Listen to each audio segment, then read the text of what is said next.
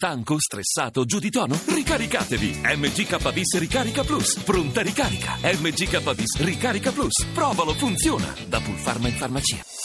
Voci del mattino. Entriamo nel vivo della puntata con il nostro primo ospite che è responsabile del desk Asia dell'agenzia Fides, Paolo Affatato. Buongiorno. Buongiorno a te radioascoltatori. Parliamo di Corea del Sud, sono proprio di poco fa eh, i risultati finali, i risultati ufficiali delle elezioni parlamentari e, e in Corea del Sud eh, si è verificato contro ogni previsione della vigilia un vero e proprio ribaltone. Sì, ehm, la Presidente Park, ehm, come dicevi, sembra che abbia perso la maggioranza in Parlamento. Parliamo delle elezioni parlamentari e, ehm, e questo è, è, in effetti per il partito Sainuri, il partito conservatore che è al governo, un, un, grosso, un brutto colpo, insomma, un fallimento. Va detto che eh, diciamo, si può parlare di sorpresa fino a un certo punto, nel senso che proprio negli ultimi mesi ehm, si notava ecco, nella popolazione un certo malcontento e mh, mm, circolava ecco, tra i cittadini un malumore, soprattutto per un motivo, per eh, il motivo mh, mm, fondamentalmente economico. La Corea eh, del Sud, mm, ecco, un'economia in grande espansione per molti anni, eh, negli, ultimi, negli, ultimi, anni, ehm, soprattutto nell'ultimo periodo, ecco, segnava un, un, calo dal punto di vista eh, ecco, della crescita economica e questo ha avuto anche delle ripercussioni eh, sulla vita eh, della gente. Questo, secondo gli osservatori, ehm, sarebbe stato il motivo eh, principale per cui il governo della PARC ehm, ecco, sì, è andato, abbia è andato, subito questa, questo, questo smacco. Io ricordo brevemente i dati.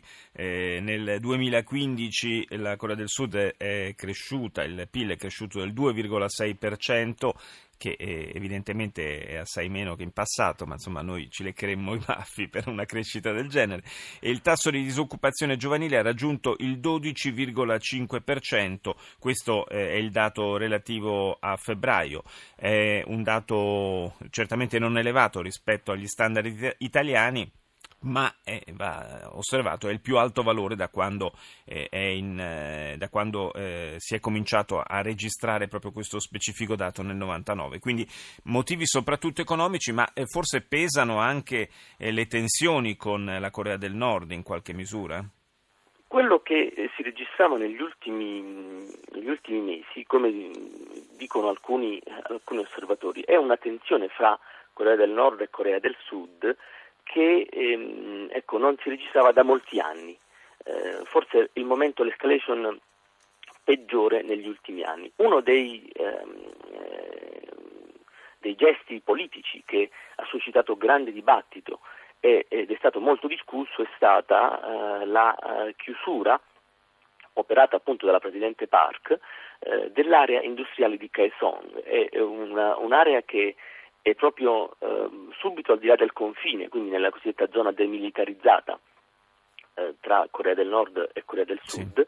dove ehm, da alcuni anni eh, era, si portava avanti un esperimento interessante ehm, e che gli osservatori chiamano, chiamavano una sorta di dialogo di fatto, cioè un'area industriale dove ehm, si portava avanti una cooperazione economica ehm, diretta fra aziende eh, della Corea del Sud e altre della Corea del Nord, operai ecco, del nord e del sud, c'era una, uh, una collaborazione eh, appunto dal punto di vista industriale che andava avanti eh, nonostante le tensioni, nonostante i problemi, nonostante ancora questo armistizio che eh, um, ricordiamo è stato siglato nel 1953 che però um, sì, non si è mai tramutato in, in, una vera ecco, e propria in, pace in un trattato, di pace ratificato da entrambi gli stati. Ebbene eh, dopo le ultime eh, ecco le ultime ehm,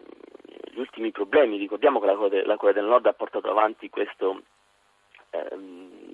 ehm, esperimento nucleare ecco, ha, ha avuto dei proclami anche molto, molto duri no? nei confronti eh, della, mh, mm, del Sud. c'è stata una, una sorta di ehm, reciproca demonizzazione all'uso di un linguaggio anche molto molto forte da parte di, di entrambi poi i leader politici, no?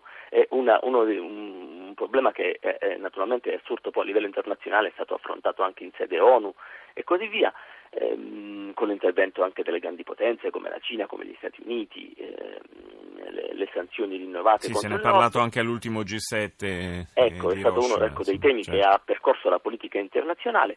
Ebbene, eh, diciamo, in questa situazione c'è stato questa... Uh, eh, questo gesto della chiusura dell'area di Kaesong che è stata ritenuta un, una, una, mossa eh, realmente pericolosa perché eh, sembra che mh, mm, sia stato interpretato come un segnale veramente propedeutico a un conflitto mm. aperto, cioè al conflitto armato. Beh, in qualche modo era, era forse l'unico vero canale aperto di, di, dialogo e di cooperazione tra le due parti della penisola coreana. Io ringrazio Paolo Affatato, responsabile del Desk Asia di Agenzia Fides.